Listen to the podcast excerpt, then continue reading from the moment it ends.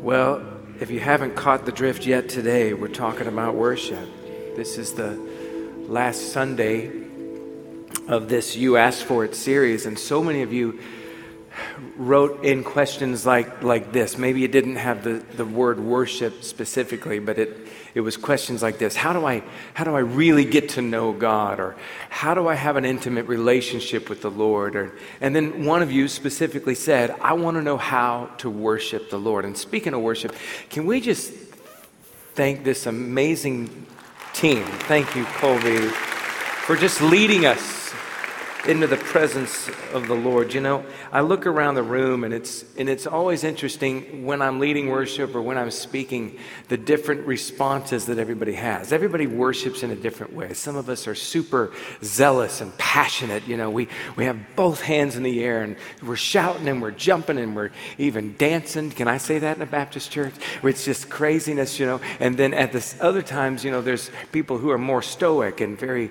very uh, reserved in their in their response to worship. I, I'll never forget the, the comment my mom made um, one time, and I've told you this before, but it just still makes me laugh. I, we got home from a service one Sunday morning, and my mom, she's super cute little girl. She's about five foot one, weighs about ninety-eight pounds, and we're sitting at lunch, and she said, honey, that worship this morning was so powerful. I almost lifted my hands. I was like, well, Mom, let's not get out of control. But uh, look, I, I'm not asking you to be out of control today, but I do think that worship should be out of coma. Hello. You know why? Because we should be passionate about the God that saved our souls. We should be zealous about worshiping Him. But if all you have is zeal and no knowledge, then you're missing out on a huge part of what your worship experience can be. You know, when we have all these students come from Liberty, I mean, come to Liberty in the fall, you know, it's so fun because we'll have another batch of like forty-five hundred freshmen. And so many of them come in and they're so passionate about the Lord, and their worship is so passionate. But our goal at Liberty is to not just encourage the passion. We certainly don't want to squelch it, but what we want to do is underline it with a foundation of doctrine and theology that will in turn make that passion all the more passionate because they now have a knowledge of who they're worshiping, not just a passion about Him. So today specifically, I want to talk to you about worship, but worship that begins in the mind. In the mind. Now, before we get there, let's just establish a few things. Uh, let's just establish what is worship. Well, let me start with just telling you what worship is not. Worship is not music. Worship is not a song. Worship is not a style of a song. Now, everybody likes different kinds of music, but it's such a subjective thing, you know. And and and it's good that we use music for worship, but worship is not music in and of itself. Worship is not something that we reserve for just a few moments on a Sunday morning each week. Worship is so much deeper than just music and the singing of our songs. So what is worship? Well, we need to look at worship from a much broader perspective than just music or even a department of a church. Worship is the very reason we exist. It's the one thing we're going to do for eternity. You know that? Worship is the major issue for all of us and all of creation. And the simplest definition of worship that I can give you is actually the central theme of Scripture, and it's called the greatest commandment. You find the greatest commandment in Deuteronomy chapter six, but you'll also hear Jesus quote the greatest commandment in Mark chapter twelve and also in the book of Matthew. Can anybody tell me what the greatest commandment is? You know it. Mark chapter twelve, verse thirty. You shall love the Lord your God with all your heart, with all your strength, with all your mind, and with all your soul. That's worship. So if I was to give you the best definition I've ever heard for the term worship, you know, there's a lot of definitions out there, but really when it comes down to it, the simplest, most profound definition of worship that I've ever heard is simply that, the Great Commandment. It's two power-packed words that hold the secret to living. Worship simply is this, loving God with all your soul, with all your mind, with all your strength. So if worship is loving God as a lifestyle with all that we are and all that we have, then how can we possibly, how can we possibly reserve that for just one day a week or just a few songs in a worship service or an hour a week together with our friends and believers, or for some, just a couple of Sundays a year, Christmas and Easter? And every time we have a Christmas service, I just want to kind of get up and tell everybody Happy Easter, because that's the next time we're going to sing a whole lot of them. And did you know this? Did you know that you were created to worship? That's the reason you're on this planet. Some of us don't have that mindset. Some of us think that we're here for something else, but really the reason you exist is for Him. All of us are born with this innate need to worship something, whether it's money or some sort of celebrity or position or power or ourselves. We all end up worshiping something because we have this need that's born within us to do so. But I want to remind you today that God put that need there. God is the one who put this desire in your heart to worship something. He's the one that put this need in your life to worship something or someone. But His greatest desire is that you do what He created you to do, and that is to worship Him. Colossians chapter one is such a great example of this. What does Colossians chapter one say? It says, He is the image of the invisible God. Who are we talking about? Who's He? Jesus. He's the firstborn over all creation. In heaven and on earth, the visible and the invisible, whether thrones or dominions or rulers or authorities, listen to this, all things have been created through Him and, say this with me, for Him. Did you ever realize that you were created for Jesus? You weren't just created by Him, you were created for Him. You exist for His glory. You were created to worship God. So worship happens when the power of God's Holy Spirit moves within us this desire to give glory and honor to the one who's provided for us the very life that we live. Worship is a gift from God to us, but it's expressed from our hearts to Him. Now, isn't that just like God? We just sang this word, so selfless. This is so like God, that even the very thing, worship, that's created to give Him glory would actually be a gift back to us and end up blessing us as well. Isn't that just like God? Wow. So our worship should encompass every aspect of our lives. It's setting our mind's attention and our heart's affection on the King of Kings and the Lord of Lords in all that we do and with all that we are. And when we do this, we can't simply diminish all that down to just a few songs in a church service, can you? No, no, no. Our very existence as worshipers should be an all-out, sold-out, lived-out, fleshed-out exclamation of the goodness and the glory and the grace of God. That's what worship is. So you may or may not like the songs we do on a Sunday around here, but that should never affect your worship. So many times I go to these church services in other churches around the country, and the worship music is horrible. It's awful, y'all. But I'm not going to let that affect my worship. You know why? Because my worship doesn't depend on a band or a leader or a song choice or a song style. It's much deeper than that, and yours should be too. So if we ever do a song up here that you don't like, hang on, it's going to be over in four minutes. You'll be all right.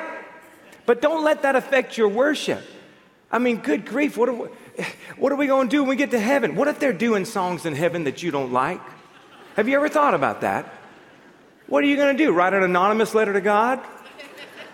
Dear God, I just didn't like the sound of that song today. I didn't like it. I just didn't like it. It hurt my worship. No, it shouldn't ever hurt your worship. Now, just because it may not be a style of a song that you like, that shouldn't matter. I go to churches all the time and I hear this comment, you know, we, we, we don't like the worship there. No, no, no, what you're really saying is you don't like the music there. Because music is not worship. Worship is so much deeper. It's something that comes from the depths of your being. It's a deep connection with God, and it's so much deeper than a melody of a song, because true worship comes from the depths of our soul. It's an expression of thanksgiving from our whole being. It's a song of praise that goes beyond melody or harmony or rhythm or rhyme, and oftentimes it will leave you at a loss for words in the presence of His beauty and His holiness. So get past thinking that worship is just a song. Wor- songs are just an element of your worship. They're what should prompt the praise in your heart. But that praise should come much deeper than an opinion or a subjective thing as shallow as just music or emotion. So if that's what worship is, then how do I worship God? Well, let me just start with this. Worship is a two-sided coin. It's both individual and it's corporate. So today we're gathered together for corporate worship on a very cold Sunday before Memorial Day. Can y'all believe it's so cold outside? I can't believe it. I mean, my dad said the other day, he said, if this global warming continues, I'm going to freeze to death. It's true. I can't believe it's so stinking cold on Memorial Day weekend, but that's the way it is. And so we are gathered here, and what we're doing right now is called corporate worship. We've gathered together in one accord, a very large Honda, and uh, we're worshiping the Lord. Now that's corporate, but there's another side to worship, and that's individual. Individual worship. Now, let me tell you something. We got corporate worship down pretty good. Most of us don't have any problem showing up on a Sunday morning and gathering with fellow believers and worshiping the Lord, right? But individual worship is much tougher. Can I tell you, just tell you this, though? Individual worship is where you really learn to worship. Because what happens, you see, is you'll come in here on Sunday morning and you'll use these songs of praise and the sermon or whatever else you might, the fellowship of believers, and you and if you come in empty, what you're expecting to do then is take this one little moment we have together and allow that to fill you up for the week. But the problem is it won't fill you up for the week. And by tomorrow morning when the first problem hits, you're going to be empty again.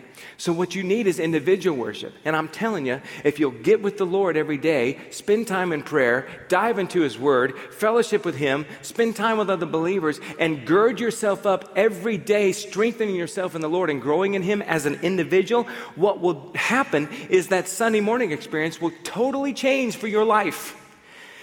See, what makes a great church great in a worship experience is when you get a bunch of individual worshipers all in the same room together at the same time. Because they're not coming to Sunday morning service to get filled up. No, they're already full. And instead of using this one hour to get filled up, instead, you're full of the Lord. You're full of His power and His presence. And that Sunday morning experience now just becomes an overflow of what He's already doing in your heart. You see, the difference with individual worshipers is that Sunday morning corporate worship time now is just an overflow and a hallelujah moment. But for those who don't worship as individuals, you're taking this one little hour we have together and trying to fill yourself up for the week, and then you forget about it the rest of the week. That's not a lifestyle of worship. So if you really want to know what it is to worship the Lord, then you have to do it individually and corporately. Now, does that mean we walk around just singing songs of praise all the time? No, because worship isn't music. Listen, anything and everything you do that has the purpose of glorifying God in your life is an act of worship. How you spend your money, how you spend your time, where you go, who you hang with, what you do. You can mow the lawn and worship the Lord at the same time. You know that. It's everything that you do. It should encompass all aspects of our life. But most of all, let me just tell you this, and let's get to the heart of what we're going to talk today about. Worship begins in the mind. Worship is expressed from the heart, but it begins in the mind. Paul tells us in Second Corinthians to contemplate His glory. Worship is a conscious decision of the mind. You decide who you will worship, when you will worship, how you will worship. And it's this all-encompassing. It's not a part-time deal. It's a total transformation of our mind that Paul mentions in Romans chapter twelve. It means that we convert our spiritual and our mental energy toward Him more and more as we grow closer to Him. Now, the mind is a powerful thing. Our thoughts determine our actions, don't they? So it's not what we think we are, rather it's what we think we are. Proverbs twenty-three, verse seven. For a man, as a man thinks in his heart, so is he. I read this week about fifteen professors who are really known as great thinkers. They got together to actually have a conference on thinking. So can you just imagine this? fifteen of the greatest thinkers getting together to think about a conference on thinking. And they came to this conclusion, and I love this statement that they made. What the mind attends to, it considers. What the mind does not attend to, it dismisses. What the mind attends to continually, it believes. And what the mind believes, it eventually does. Can I simplify that for you? What we ponder, we eventually practice. Thinking, said Henry Ford, is the hardest work there is, which is why so few engage in it. Did you know that according to the National Science Foundation that the average person will have between twelve thousand and seventy thousand thoughts a day? Now that's a pretty wide spectrum, isn't it? It means that some of you in this room will have seventy thoughts today. That's a lot. Of some of you are great thinkers. It also means that some of you hardly think at all because you only have about twelve thousand thoughts. So we have this wide range of the average of thoughts, according to scientists. Everything from, actually I read one article, it said five thousand eight hundred thoughts, all the way up to seventy thousand thoughts a day. But let's just say, for the sake of argument, that an, on average, human beings have seventy thousand thoughts a day. That's a lot of thinking. Everything from, hey, I think I'll pick up my Bible, to, hey, I'll walk across the room, to all the things that we think about even much deeper than that. But let's say on average we have seventy thousand thoughts a day. Well, that's over twenty-five point five million thoughts a year. That's one point nine billion thoughts over a seventy-five year lifespan. Now, here's what scientists have discovered, and this is incredibly discouraging. Of those thoughts, most people, seventy-five to eighty percent of those thoughts are negative. Is it any wonder why we have so many people struggling with depression? So if that's true, then, then that means out of seventy thoughts a day, fifty-six thousand of them are negative. Now you can just imagine how powerful an influence in your life fifty-six thousand daily negative thoughts can be. I mean, at some point you start to believe all the bad stuff you're thinking, wouldn't you? You'll buy into the negativity. And negative thoughts drag us down. They make us sometimes physically ill, spiritually bankrupt, mentally drained, emotionally rattled, relationally broken, and sometimes even financially ruined. But I tell you what it'll do more than anything else is it will mess up a lifestyle of worship. We tend to breed doubt and insecurity with our negative thoughts. And this is one of my weaknesses, to be honest with you. I'm pretty good at finding what's bad about stuff before I see what's good. It's just a natural inclination I have. I'm a, I can be at times a very negative thinker. But I've had to tell myself to stop spewing doubt over my own world with negative thoughts and words. That's not an act of worship. That's the evil one doing everything he can to keep your mind off of what you should be thinking about, right? And so I guess that begs the question, well, then what should we think about? Well, I'm glad you asked. The Apostle Paul gives us the answer right in Philippians chapter four, verse eight. He gives us this list of things on which we should keep our minds focused if we're going to live a lifestyle of worship or have the mind of Christ. I want you to look at just verse eight with me. Of course, the two verses leading up to that, I, I mentioned just the last time I spoke to you about, about uh, fear and anxiety.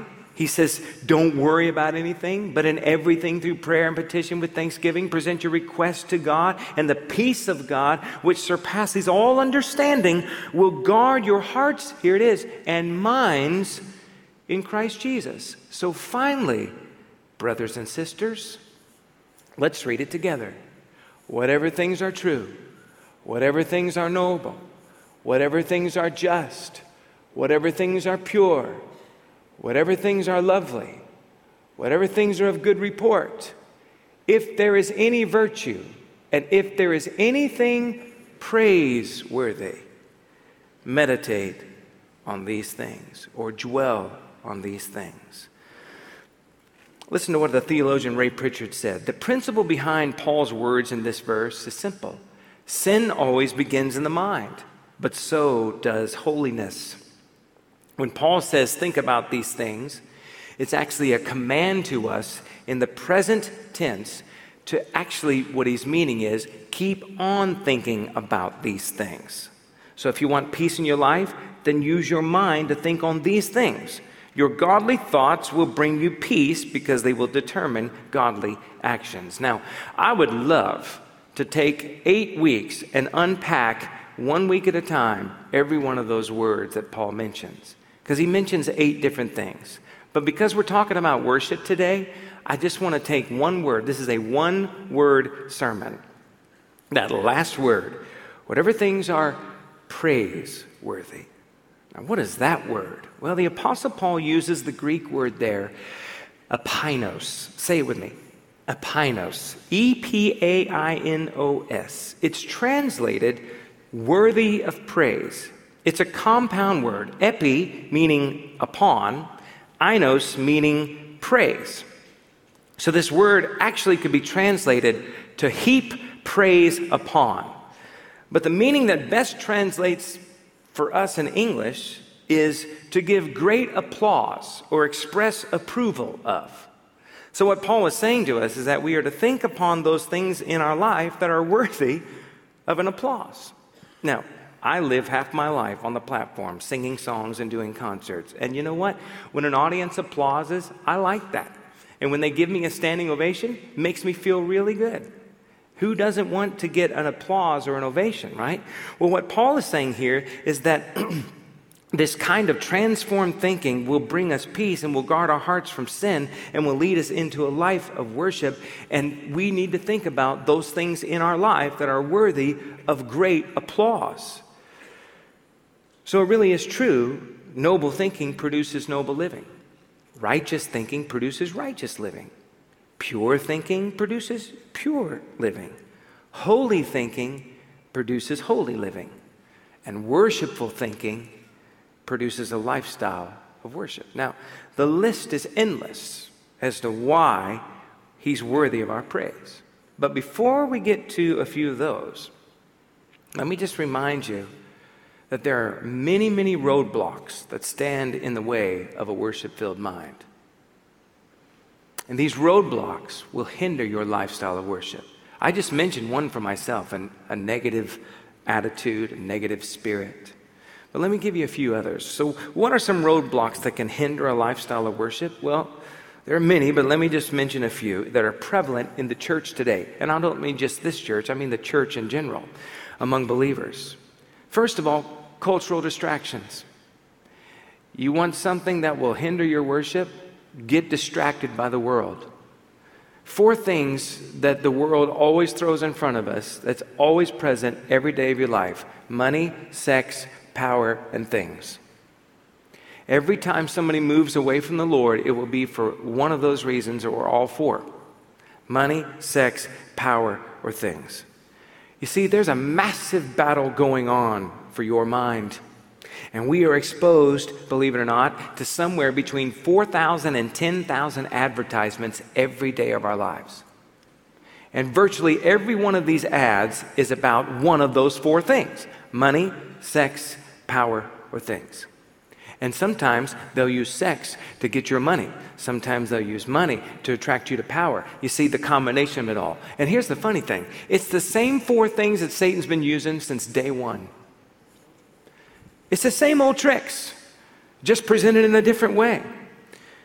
So most ads in and of themselves are not evil by any means, but they are all vying for our attention, our minds, our dollars, or our commitment of some sort. It's no wonder our minds stay so distracted by cultural distractions.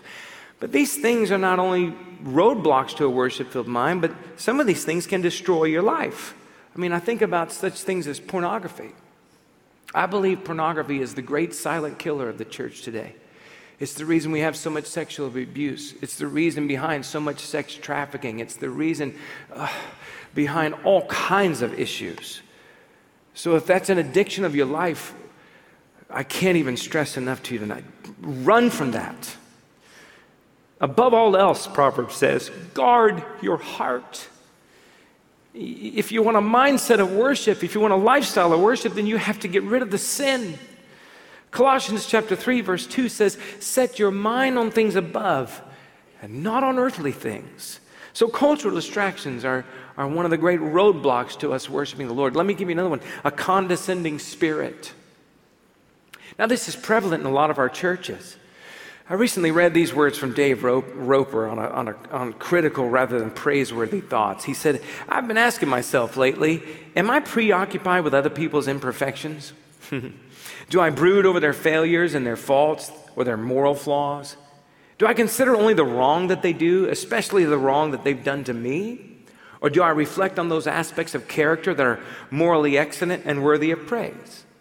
How many friends have, friendships have ended because someone's mistakes loomed large in our minds and we just couldn't get over it? How many marriages have died because we brooded or obsessed over our spouse's flaws? How many of us have alienated our children because we've endlessly chided them and harped on their failings rather than encourage them with simple words of affirmation? A condescending spirit will destroy not only a marriage and a friendship, but can also destroy a church. How many churches have split because of the critical spirit of church members who got caught up in majoring on minor issues or had it out for the pastor or someone on the team? I talked to Scott Bowman just the other day, and we were talking about how good things are going in the church, right?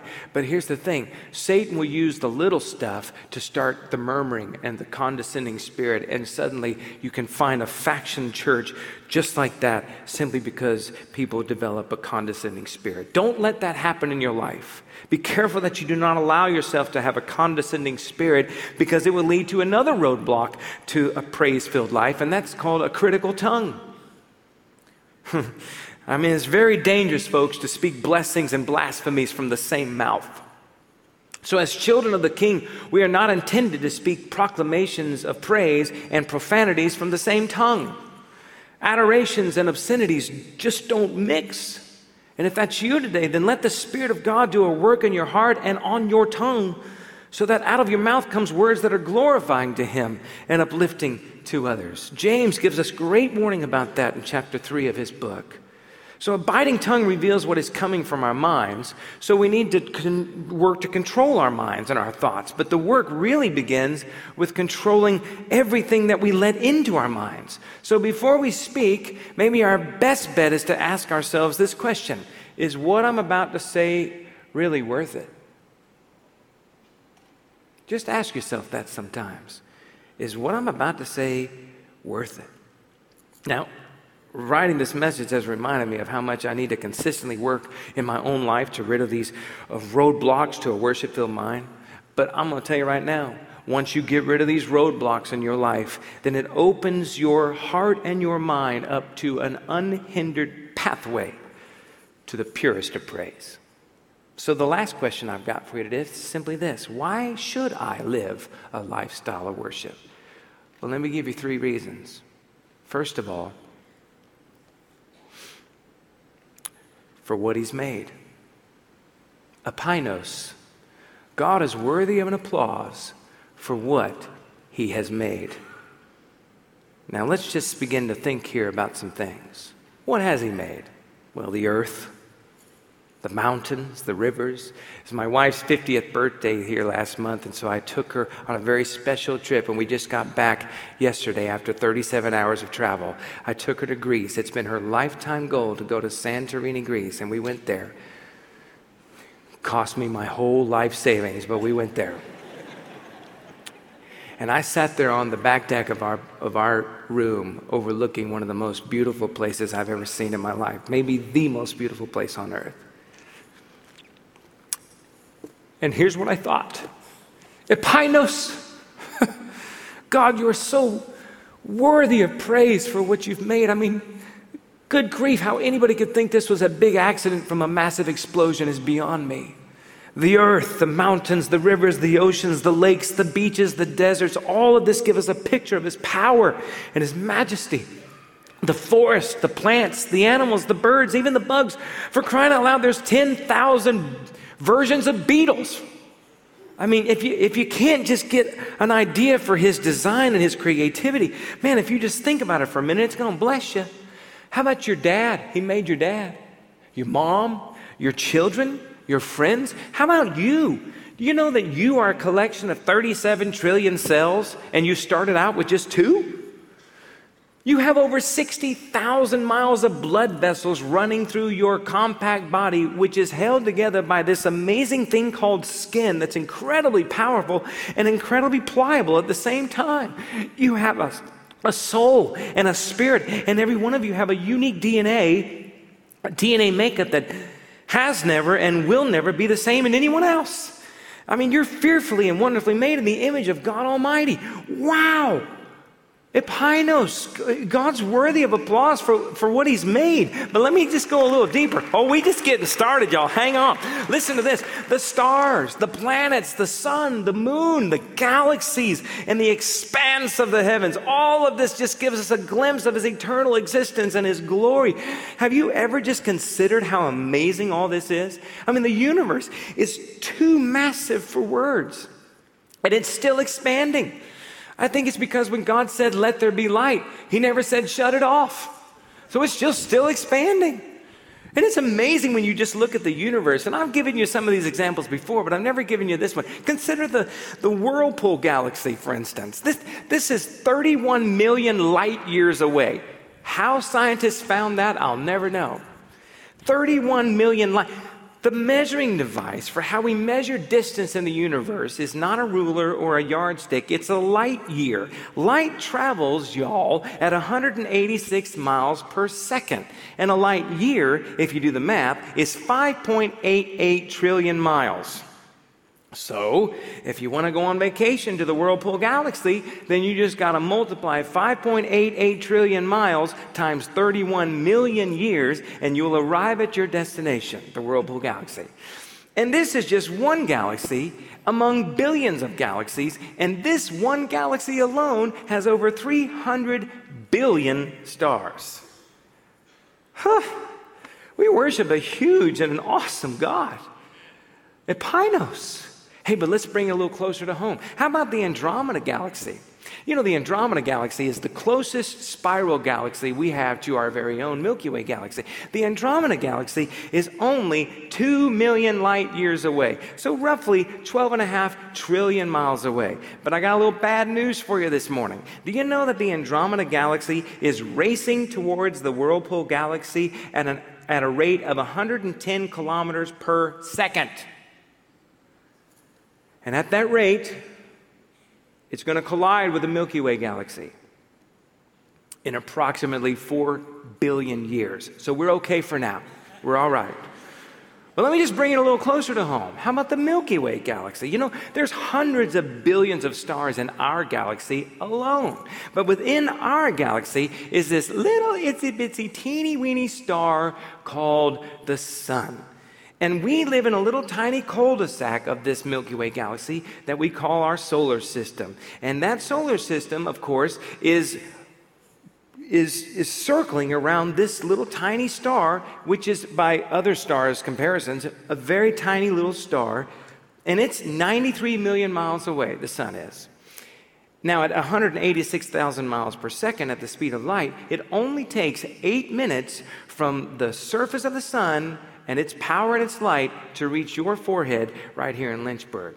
But the sun is huge to us, even though it's small compared to other stars. But compared to Earth, it's a million times the size of Earth. The sun is massive. You can fit nine hundred sixty thousand Earths inside of the sun. So are you feeling a little small yet? And yet God put all this into existence with four words: let there be light. Wow.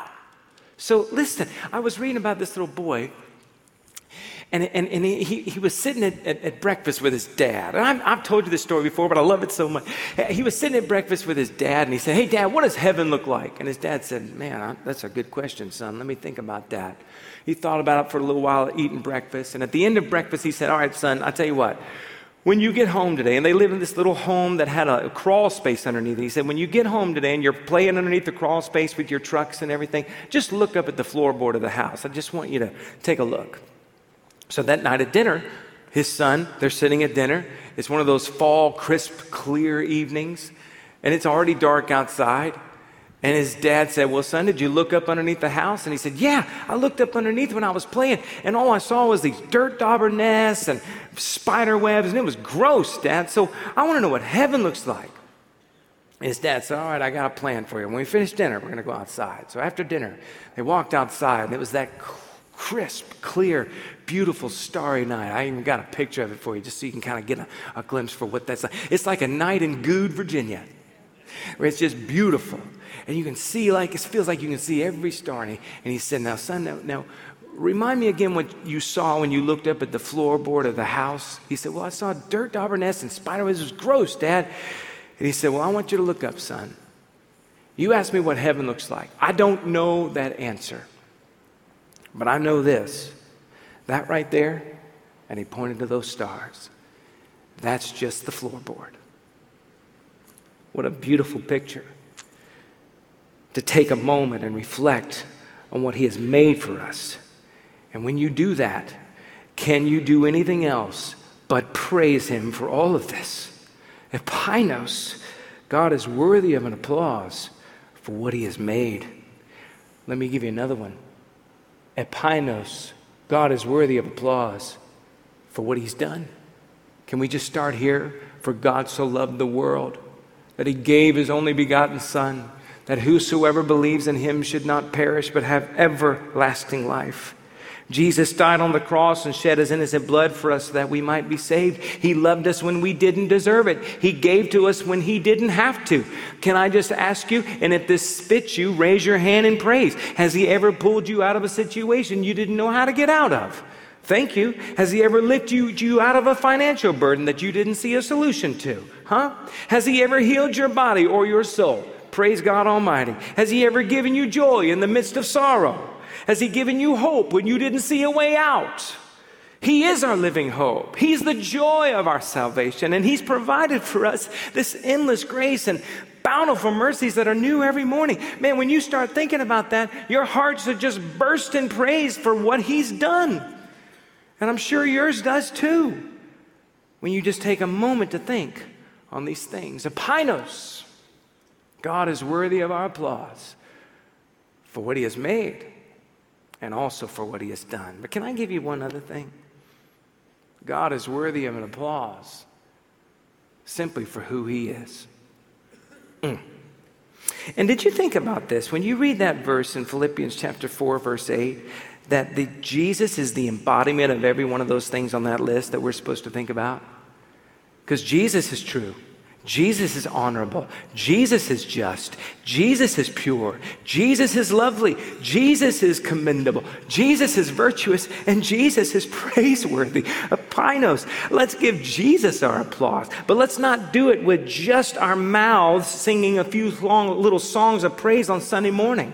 And let's not just give him praise with our hand claps of approval or some whipped up feelings of euphoria. All that's good and all that's wonderful, but worship is so much more than that. Let's give Jesus praise with a lifestyle of worship that glorifies him in and through everything we say, everything we do, and every thought we think. You can literally change your thought life if you want to. How? By remembering that all that is best in this world is embodied in one single person, Jesus. Place your mind on him. Link yourself to him. Abide in him. And when you do that, you're joined with the highest moral power in the universe, because Jesus is the embodiment of everything Paul has commanded us to think about in this passage. So hold on to Jesus. Worship Jesus. Think about Jesus. Live in Jesus. Rest in Jesus. And one of the beautiful things in my life that I went through with this whole COVID experience that I told you about a couple weeks back was that it forced me to sit still. And that's the beautiful thing that COVID did for a lot of us. It forced us to get alone and just do nothing. Jonathan Edwards, the great preacher, would sometimes go into the woods for three, four days at a time. Nobody even knew where he went. He was just out there contemplating the glory of God. And so today, to close, Oh, and by the way, during COVID, I, I was listening to praise songs a lot. And the one song that just kept speaking so deeply into my spirit was that little song, Great Are You, Lord. It's your breath in my lungs. It came to mean a whole lot more to me when I couldn't get any breath into my lungs. And so I worship you and I praise you with an abandonment and a reckless spirit, with passion and with knowledge. And so that song blessed me, and I listened to it over and over again. And so I asked the band if they would just to come out and begin to softly play that song underneath what I'm about to do with you here today. Because the fact is, some of us, we don't ever just take the time to just meditate on who God is. And so today, as we close the service, that's what we're going to do. We're just going to take a few moments and consider who he is. Now, here's what I'm going to ask you to do. I'm going to ask you to put your phone away, put your pens away, your notes away, put whatever you need to do. If you need to move away from the person beside you because they're distracting you, whatever you need to do. Maybe you need to bow your heads. Maybe you want to stand. Maybe you want to sit. I don't care. It doesn't matter. All I'm asking you to do is to do this. For one time, maybe the first time in your life, focus your mind's attention and your heart's affection on the Lord. When I was sitting there in that hospital bed with COVID, I just began to write down who God is. And I wrote a long list. And I'm, I've never gotten through reading this list without getting emotional, simply because there's so many things on this list that mean so much to me. So I'm just going to begin to lead this list. And if you want to shout hallelujah, great. If you want to let out a, a, a, a hand clap of praise, great. If you just want to sit there quietly, great. But as I read this list, I want you to consider just for a few moments who he is. First of all, he is great. We sung about that this morning. He is great. He is awesome. He is holy. He is eternal. He is indescribable. He is worthy. He is righteous. He is almighty. He is healer. Thank God you are a healer. He is life giver. He is forgiver. He's protector. He is provider. He is way maker. Wow. He is chain breaker. He is redeemer. Oh, he is rescuer. He is with us. He is savior. And he is friend. Oh, folks, he's the bread of life. He's the living water. He is the light of the world. He's the open door. He's the great shepherd. He's the Son of Man and the Son of God. He is the resurrection and the life. He's the true vine. He's a mighty fortress. He is all powerful. He is omnipresent. He's the Prince of Peace. And he is wonderful, and he is counselor, and he is my deliverer, and he's our helper, and he's our guide, and he's our refuge. He is Alpha and Omega. He's the first and the last. He is almighty creator. He is hope giver. He is mountain mover. He is miracle worker. He is promise keeper. He is light in the darkness. He is the way. He is the truth. He is the life. He is King of kings. He is Lord of lords. He is judge over all the earth. He is ruler over all of us. He is sovereign over all that there is. He is God. He is the great I am. And he alone is worthy of our standing ovation. Epainos, praise be to Jesus, the one, the only.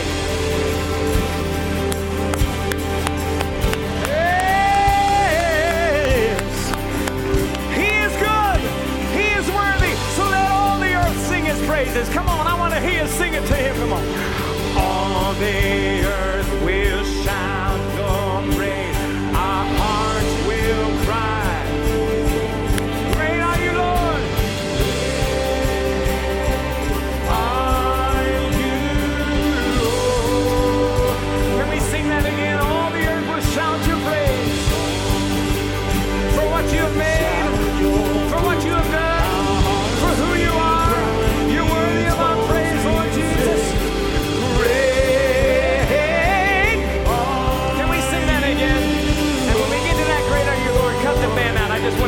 everyone is singing. Come on, let me hear you singing.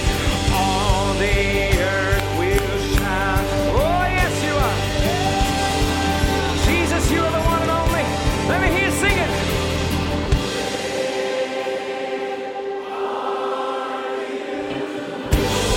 Yes, sing the chorus, everybody. It's your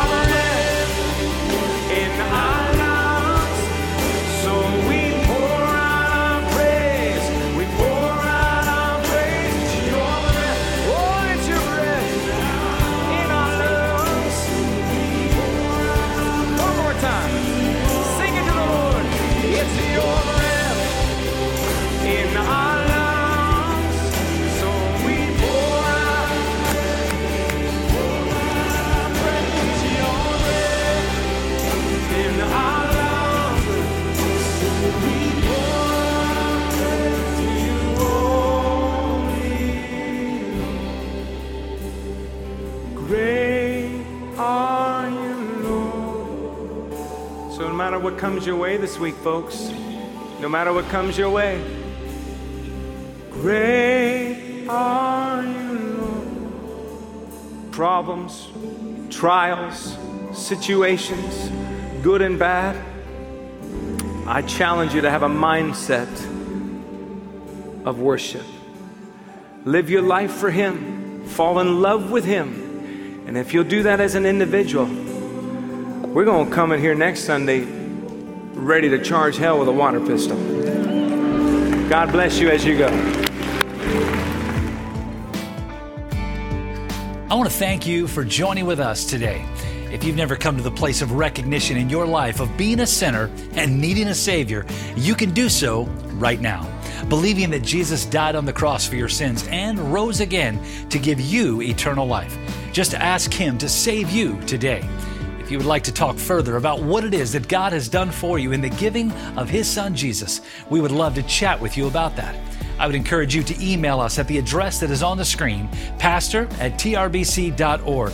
We would love to connect with you to help you begin a brand new journey with Jesus Christ in your life. And if you would like to help to contribute to our ministry as we take this message of the gospel around the world, go to the link on the screen today and help us help others with the amazing message of God's love, to let them know that God loves them, that Christ died for them, that He rose again, and through Christ, we have hope.